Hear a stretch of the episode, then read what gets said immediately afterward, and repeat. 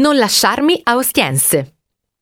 Inevitabilmente quanto volutamente, a fare i conti con il passato non sono soltanto i personaggi, ma anche gli stessi attori impegnati in un match, anche doloroso, con la loro riconoscibilità di tipi, oltre che di divi ormai maturi. All'assortito cast maschile del film La terrazza ne corrisponde uno femminile, altrettanto interessante, in cui spiccano Carla Gravina e Stefania Sandrelli. Il punto in cui Luigi, interpretato da Mastroianni, implora Carla di non lasciarlo è sulla riva ostiense a Roma, proprio accanto al gasometro, ben visibile alle spalle dei protagonisti. Lo stesso luogo in cui riempirono di botte bombolo anche in Delitto al Blue Gay 1984. Il gazometro è stata una location particolarmente amata anche dal regista Ferzan Ozpetek.